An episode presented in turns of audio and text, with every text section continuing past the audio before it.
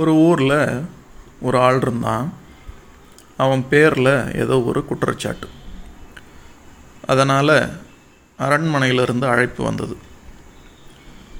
உன்னை விசாரிக்க வேண்டியிருக்கு, அதனால் அரண்மனை விசாரணை மண்டபத்துக்கு வந்து சேரு அப்படிங்கிறது அரண்மனை ஆணை.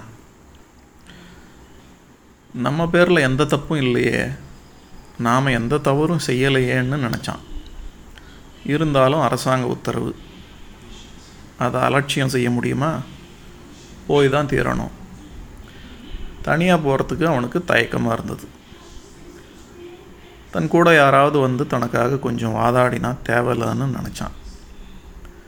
வக்கீல் மாதிரி ஒருத்தர் தேவைப்பட்டார். யாரை அழைச்சிக்கிட்டு போகலாம் யோசனை பண்ணினான். அவனுக்கு 3 நண்பர்கள் இருந்தாங்க. அவங்களில் ஒருத்தரை அழைச்சிட்டு போகலாம்னு முடிவு பண்ணிக்கிட்டு ரொம்பவும் நெருக்கமான ஒரு நண்பன் வீட்டுக்கு போனான்.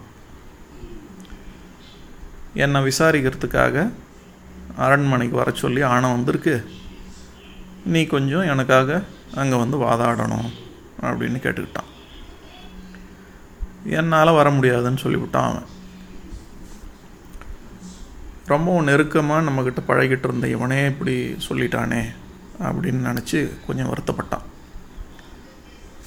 சரி பரவாயில்ல, இன்னொரு நண்பன்கிட்ட போவோன்ட்டு அவன்கிட்ட போனான்.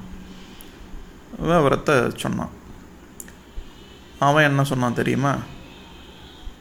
வர முடியாதுன்னு சொல்லலை, வரேன், ஆனால் அரண்மனை வாசல் வரைக்கும் தான் வருவேன், அங்கேயே நின்றுக்குவேன், அதுக்கு மேலே வரமாட்டான்னுட்டான்.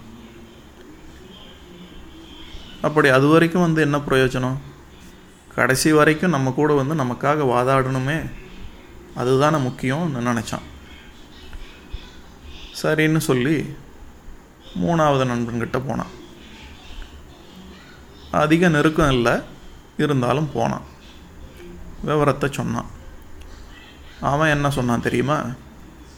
ஒன்றுமே சொல்லலை, உடனே புறப்பட்டுட்டான், வா போகலான்னு.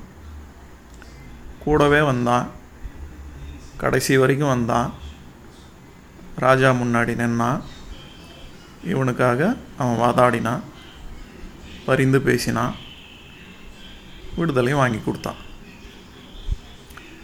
இது ஒரு யூதக்கதை.